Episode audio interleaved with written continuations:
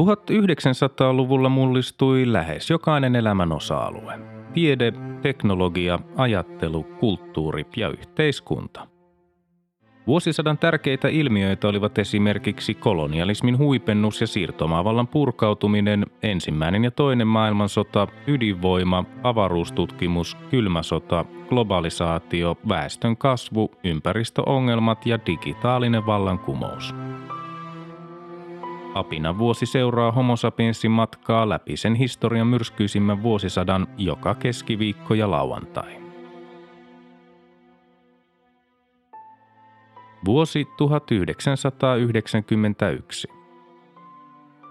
Ensimmäinen tammikuuta Suomi liittyi Euroopan hiukkasfysiikan tutkimuskeskuksen jäseneksi – Samana päivänä ensimmäinen tammikuuta metsäteollisuusyhtiöt Rauma Repola Oy ja yhtyneet paperitehtaat Oy yhdistyivät Repola Oyksi, jonka pääjohtajaksi tuli Rauma Repolan pääjohtaja Tauno Matomäki.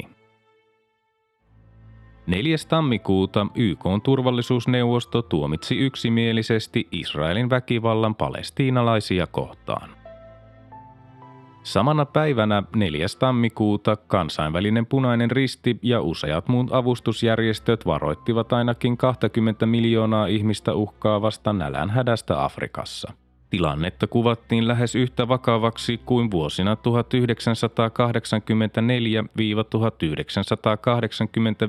jolloin noin miljoona ihmistä kuoli nälkään. 5. tammikuuta sosialististen maiden talousjärjestö SEV päätettiin lakkauttaa. Samalla Neuvostoliitto lopetti talousapunsa Kuuballe.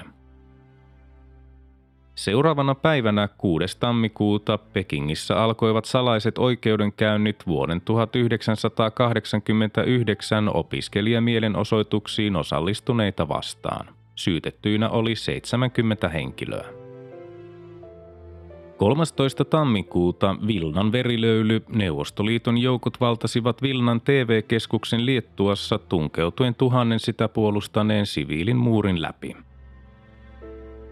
Samana päivänä 13. tammikuuta Portugalin presidentti Mario Soares valittiin toiselle virkakaudelle. Soares sai yli 70 prosenttia annetuista äänistä. 14. tammikuuta Antti Irvin Goodman Hammarberg kuoli sydänkohtauksen Haminassa 47-vuotiaana. Samana päivänä 14. tammikuuta Ihmisyyden puolue ja riippumattomat sitoutumattomat eläkeläiset Suomessa puolue merkittiin puoluerekisteriin – RSESn jäsenistö koostui pääosin Suomen eläkeläisten puolueesta erotetuista ja eronneista jäsenistä ja sen nimeksi vaihdettiin myöhemmin vuoden aikana eläkeläiset kansanasialla.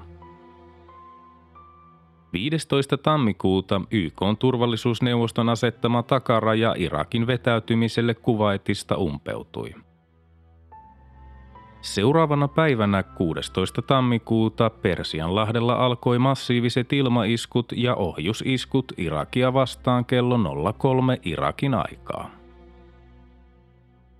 17. tammikuuta Irakin presidentti Saddam Hussein julisti kaikkien taistelujen äidin olevan käynnissä. Irak ampui kahdeksan Scud-ohjusta Israeliin ja Saudi-Arabiaan. Samana päivänä 17. tammikuuta Saksan liittopäivät valitsi Helmut Kohlin yhdistyneen Saksan ensimmäiseksi liittokansleriksi. Samana päivänä 17. tammikuuta presidentti Mauno Koivisto vahvisti asetuksen Kiteen, Nivalan ja Orimattilan kuntien muuttumisesta kaupungeiksi vuoden 1992 alussa. 19. tammikuuta ainakin kolme Scud-ohjusta räjähti Tel Avivissa surmaten 17 ihmistä. Israel vannoi puolustautuvansa, mutta pidättäytyi hyökkäyksestä. Yhdysvallat siirsi Patriot-ohjuksia Israeliin. 20. tammikuuta Irakin televisio haastatteli alas ammuttuja liittooman lentäjiä – Saudi-Arabiaan ammuttiin kymmenen ohjusta, joista ohjusten torjunta ampui alas yhdeksän ja yksi putosi mereen. Kaksi päivää myöhemmin, 22. tammikuuta, irakilaiset sytyttivät tuleen kuvaitin öljylähteitä ja öljysäiliöitä. kuusi ohjusta ammuttiin Saudi-Arabiaan ja yksi osui Tel Aviviin. 23. tammikuuta ympäristöministeriö julkisti teettämänsä selvityksen, jonka mukaan elohopeapäästöt olivat Suomessa kaksinkertaistuneet kymmenessä vuodessa. 25. tammikuuta eduskunta hyväksyi syyslukukauden 1991 alussa voimaan astuvat uudet peruskoulu- ja lukiolait, jotka siirsivät lähes kaiken kouluja koskevan päätösvallan kunnille – 26. tammikuuta ensimmäisessä ilmataistelussa Yhdysvaltain F-15-koneet pudottivat kolme Irakin MiG-23-konetta. Irakilaiset koneet laskeutuivat turvaan Iraniin. Persianlahteen päästetty öljy uhkasi Saudi-Arabian teollisuutta, suolanpoistolaitoksia ja meren eliöstöä. Seuraavana päivänä 27. tammikuuta Siad Barre pakeni Mogadishusta – 29. tammikuuta Rovaniemen kihlakunnan oikeus tuomitsi vuonna 1989 konkurssin tehneen Poro ja Riista Oyn toimitusjohtajan kolmeksi ja puoleksi vuodeksi vankeuteen sekä sakkoihin ja korvauksiin jatketusta törkeästä veropetoksesta ja väärennyksistä – Yhtiö oli toimittanut markkinoille suuria määriä syötäväksi kelpaamatonta poronlihaa ja nostanut lähes 14 miljoonan markan arvosta valtion vientitukea eli liikevaihtoveron palautusta väärin perustein vuosina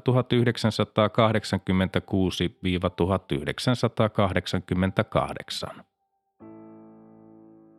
30. tammikuuta Irakin joukot etenivät panssarivaunuin Saudi-Arabian puolelle, missä niitä olivat vastassa Yhdysvaltain merijalkaväki sekä Saudien ja Gatarin joukot. Yhdysvallat menetti 11 sotilasta, saudit ja gatarilaiset valtasivat seuraavana päivänä takaisin Kafjin kylän.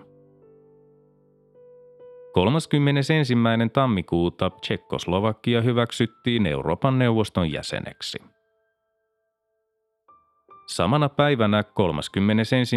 tammikuuta sisäministeriö ilmoitti, että Suomesta oli vuoden 1990 aikana hakenut turvapaikkaa 2725 henkilöä, näistä yli puolet somaaleja, mikä oli yli 15 kertaa enemmän kuin vuonna 1989. Hakijoiden joukossa oli ollut myös toistakymmentä nuorta neuvostoliittolaista lentokonekaapparia. Turvapaikkahakemuksia oli ehditty käsitellä vain 364 ja vajaa kolmannes hakijoista oli saanut turvapaikan tai oleskeluluvan. Ensimmäinen helmikuuta maanjäristys surmasi yli 300 ihmistä Pakistanissa. 6. helmikuuta Yhdysvaltain F-15-koneet pudottivat neljä Irakin hävittäjää, jotka yrittivät paeta Iraniin 120 muun irakilaisen koneen tavoin. 9. helmikuuta liettualaiset äänestivät itsenäisyyden puolesta. Kaksi päivää myöhemmin, 11. helmikuuta, Islanti tunnusti ensimmäisenä valtiona Liettuan itsenäisyyden. Neuvostoliitto lähetti Islannille nootin, jossa se syytti Islantia puuttumisesta Neuvostoliiton sisäisiin asioihin. 12. helmikuuta vuoden 1989 Pekingin opiskelijamielenosoitusten pääideologeiksi nimetyt kaksi kiinalaista toisinajattelijaa tuomittiin laittomien järjestöjen perustamisesta ja kumouksellisesta toiminnasta 13 vuoden vankeuteen. Seuraavana päivänä 13. helmikuuta häivepommittajien pudottamat laserohjatut pommit tuhosivat bunkkerin Bagdadissa – Irakin hallitus väitti 500 siviilin saaneen surmansa, Yhdysvallat väitti bunkkerin olleen sotilaskohde. 15. helmikuuta Irak tarjoutui vetäytymään Kuwaitista, jos Israel vetäytyisi miehitetyltä Arabien mailta, Irakin velat annettaisiin anteeksi ja liittooma maksaisi Irakin jälleenrakennuksen.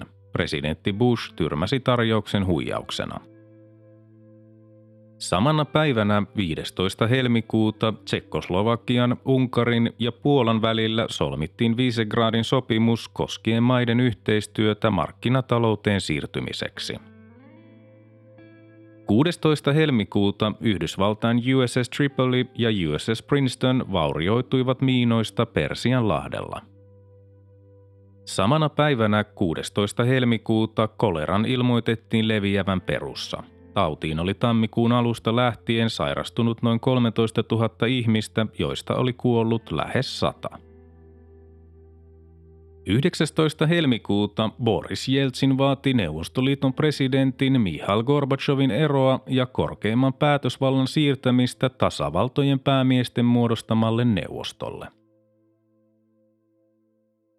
20. helmikuuta suuri joukko mielenosoittajia kaatoi Albanian entisen puoluejohtajan Enver Hoxhan patsaan maan pääkaupungissa Tiranassa. Seuraavana päivänä 21. helmikuuta Neuvostoliitto ilmoitti päässeensä sopimukseen Irakin kanssa sen vetäytymisestä. Presidentti Bush hylkäsi tarjouksen. 22. helmikuuta irakilaiset sytyttivät tuleen kuudenneksen Kuwaitin 950 öljylähteestä. Samana päivänä 22. helmikuuta presidentti Ramiz Alia otti henkilökohtaisesti vallan käsinsä Albaniassa. Neljä ihmistä kuoli ja useita loukkaantui mielenosoittajien ja poliisin yhteenotoissa Tiranassa. 23. helmikuuta Persianlahden sota, lyhyt maasotavaihe, alkoi aamuyöllä kello neljä Saudi-Arabian aikaa joukkojen ylitettyä Kuwaitin rajan Saudi-Arabiasta. Ainakin 200 öljylähdettä ja varastoa sytytettiin tuleen. Samana päivänä 23. helmikuuta armeija kaappasi vallan Taimaassa –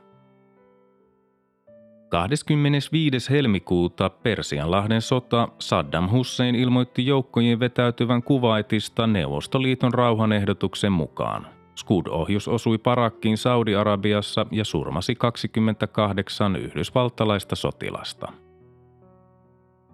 Samana päivänä 25. helmikuuta Varsovan liitto päätettiin lakkauttaa sotilaallisena järjestönä – Samana päivänä 25. helmikuuta oikeudenkäynti Bulgarian entistä puoluejohtajaa Todor Zivkovia vastaan alkoi maan pääkaupungissa Sofiassa. Zivkovia syytettiin valtionvarojen kavaltamisesta, myöhemmin häntä vastaan nostettiin syyte myös maanpetoksesta, koska hän oli aikanaan suunnitellut Bulgarian liittämistä Neuvostoliittoon. Zivkov oli ensimmäinen oikeuteen joutunut itä-eurooppalainen kommunistijohtaja. Samana päivänä 25. helmikuuta Suomen väkiluku ylitti väestörekisterikeskuksen mukaan 5 miljoonan ihmisen rajan. Samana päivänä 25. helmikuuta ruotsalainen Wallenberg-konserni osti autovalmistaja Saab Scania ABn 12,8 miljardin kruunun kauppahinnalla. 26. helmikuuta Saddam Hussein ilmoitti joukkojensa vetäytyvän täydellisesti. Irakilaisia oli otettu vangiksi 30 000 ja päivän aikana lukema nousi 63 000. Samana päivänä 26. helmikuuta Tim Berners-Lee esitteli ensimmäisen verkkoselaimen. Samana päivänä 26. helmikuuta lähes kaikki Euroopan talouskomission jäsenmaat Suomi mukaan lukien allekirjoittivat sopimuksen ympäristövaikutusten arvioinnista. Sopimus velvoitti jäsenmaat selvittämään suurten taloushankkeiden vaikutukset ympäristöön ennen niiden toteuttamista. Seuraavana päivänä 27. helmikuuta Persianlahden sota päättyi tulitaukoon Irakin ja liittooman joukkojen välillä. 3. maaliskuuta amatöörikuvaaja George Holiday nauhoitti tilannetta, jossa Los Angelesin poliisi pahoinpiteli Rodney Kingia. Vuotta myöhemmin valamiehistö hylkäsi syytteet LAPDin poliiseja vastaan, mikä johti nelipäiväisiin mellakoihin Yhdysvalloissa – Mellakoissa kuoli 55 ihmistä ja omaisuutta tuhottiin miljardin dollarin arvosta. 4. maaliskuuta Neuvostoliiton parlamentti ratifioi Saksojen yhdistymissopimuksen, mutta jätti Saksassa olevien neuvostojoukkojen kotiuttamisaikataulun vielä avoimeksi. Seuraavana päivänä 5. maaliskuuta Chilen presidentti Patricio Elvin julkisti raportin, jonka mukaan hänen edeltäjänsä Augusto Pinochetin valtakaudella oli surmattu yli 2000 toisin ajattelijaa. 8. maaliskuuta kouluhallitus ja ammattikasvatushallitus yhdistettiin uudeksi opetushallitukseksi.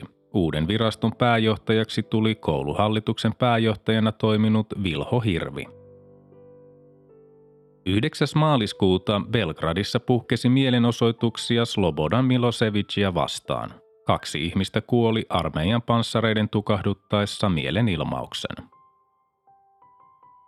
13. maaliskuuta Yhdysvaltain oikeusministeriö julisti Exxonin suostuneen miljardin dollarin korvauksiin MS Exxon Valdesin öljyvuodosta Alaskassa 1989.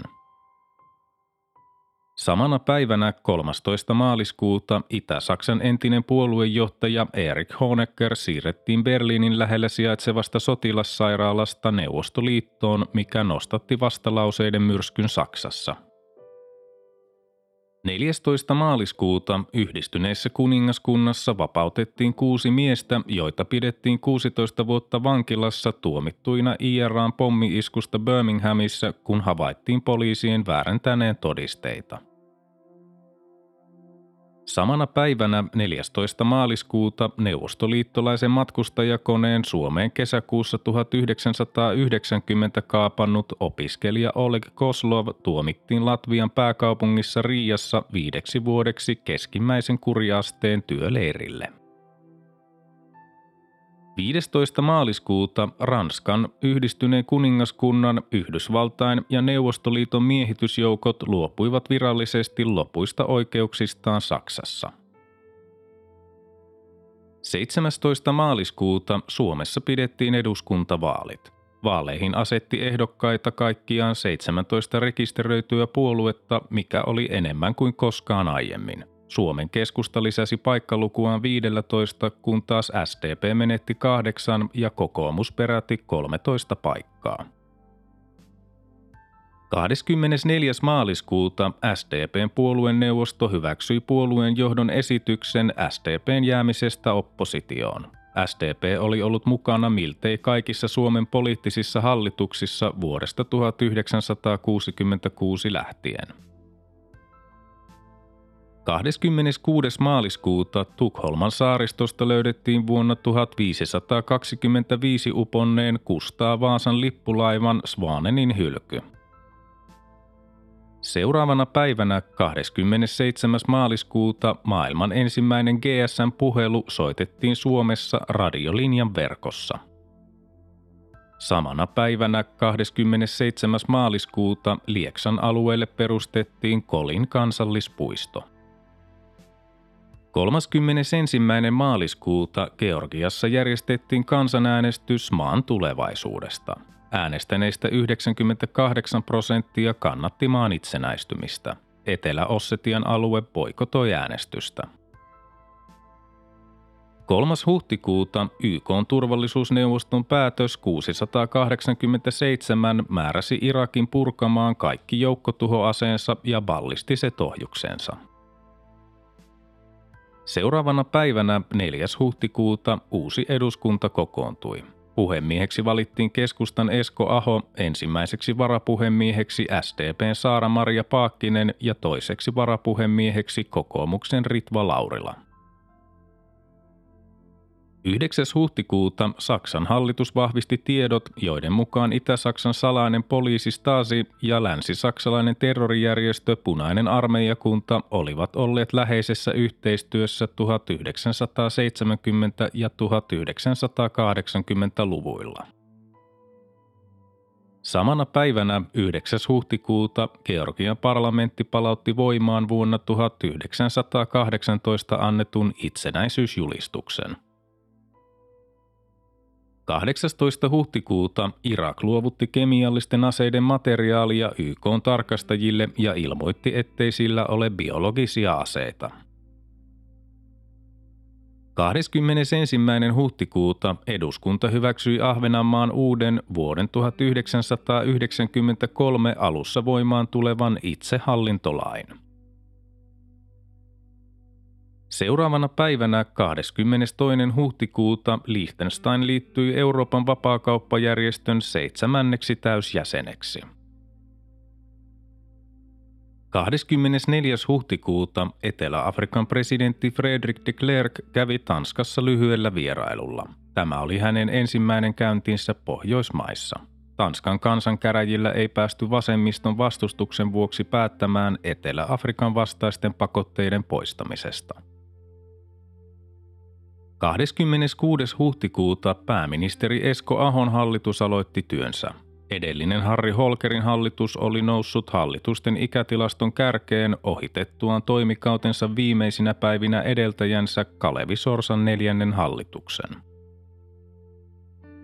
27. huhtikuuta SDPn puheenjohtaja Pertti Paasio sanoi, että Suomen on syytä varautua hakemaan Euroopan yhteisön jäsenyyttä. 28. huhtikuuta arkkipiispa Jon Wikström vihki Helsingin yliopiston dogmatiikan professorin Eero Huovisen Helsingin hiippakunnan uudeksi piispaksi Helsingin tuomiokirkossa. Seuraavana päivänä 29. huhtikuuta trooppinen sykloni surmasi ainakin 138 000 ihmistä Bangladeshissa –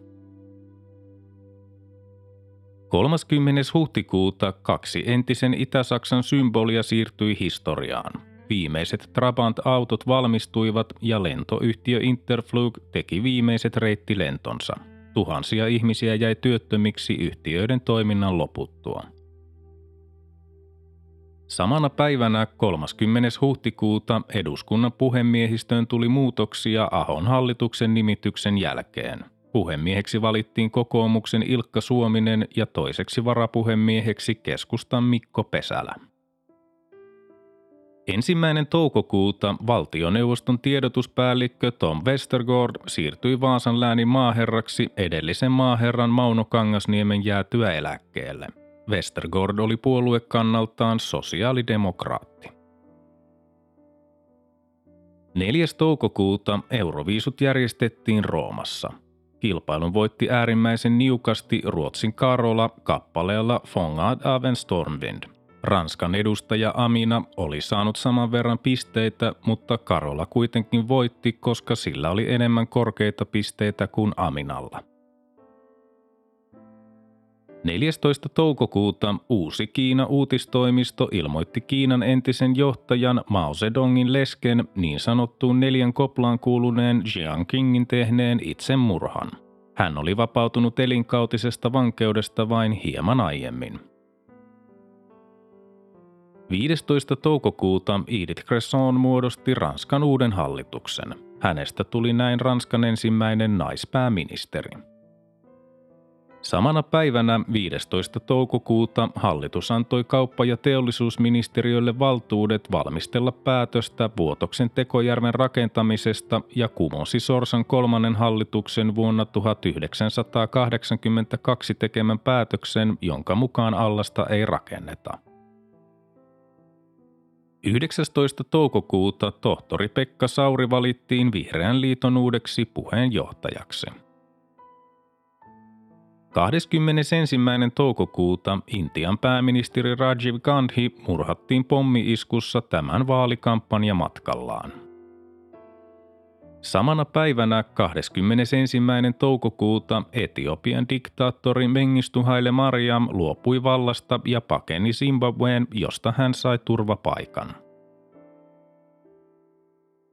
24. toukokuuta rock Guns N' Roses aloitti rockmusiikin historian pisimmän maailman kiertueen.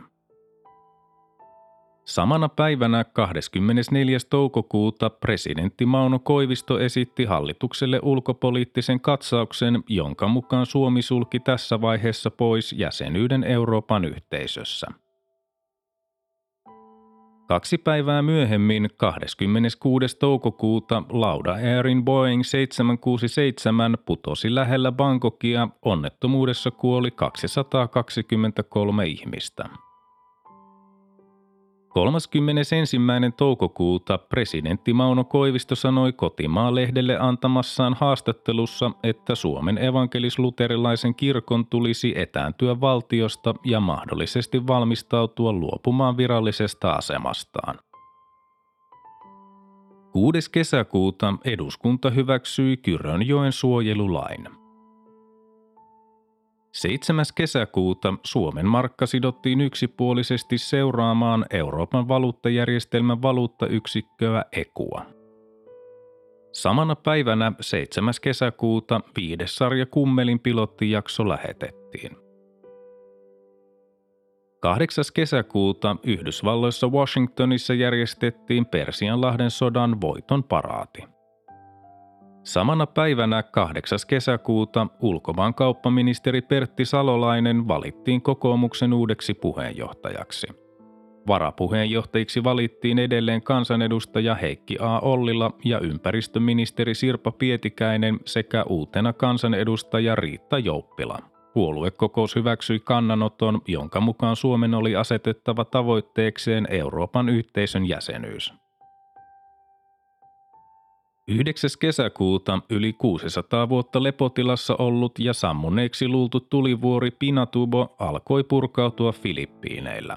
Varotoimista huolimatta purkauksen aiheuttamissa maanjäristyksissä ja mutavyöryissä sai surmansa noin 550 ihmistä ja noin 300 000 ihmistä joutui jättämään kotinsa.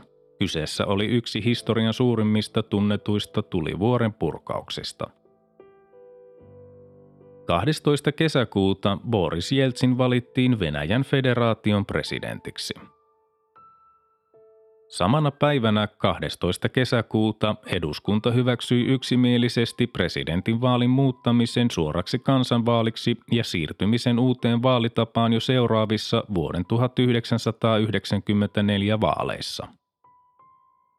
14. kesäkuuta seitsemän sotaharjoituksiin osallistunutta varusmiestä hukkui Taipalsaarella, kun heidän kuljettamansa venäläinen BTR-60 miehistön kuljetuspanssarivaunu upposi.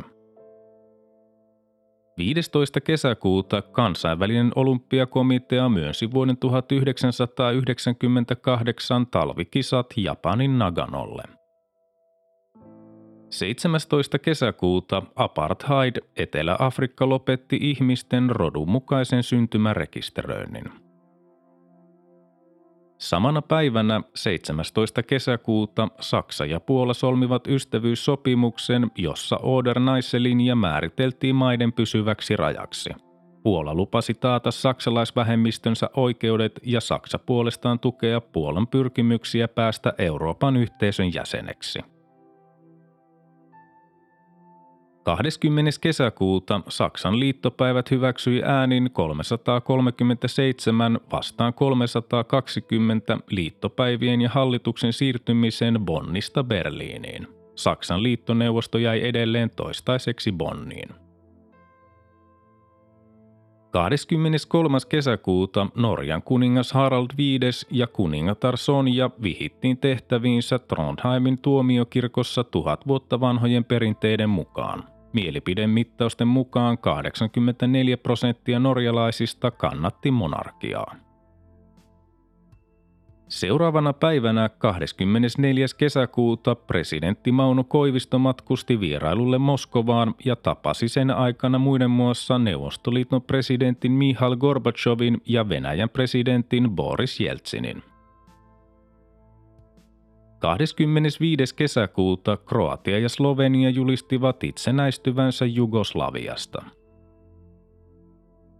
Seuraavana päivänä 26. kesäkuuta kahdeksan tutkijan ryhmä aloitti Yhdysvalloissa Arizonan osavaltiossa Biosfääri 2 kokeilun sulkeutumalla pinta-alaltaan 1,3 hehtaarin suuruisen lasikuvun alle – Kokeilun tarkoituksena oli kehittää itsenäinen ekologisessa tasapainossa oleva elinympäristö, joka voisi toimia maan ilmakehän ulkopuolella. Kokeilun piti kestää kaksi vuotta, mutta se ajautui vaikeuksiin ja keskeytettiin heinäkuussa 1992. Myös kokeilun eettiset perusteet kyseenalaistettiin. 28. kesäkuuta sosialististen maiden talousjärjestön toiminta päättyi virallisesti.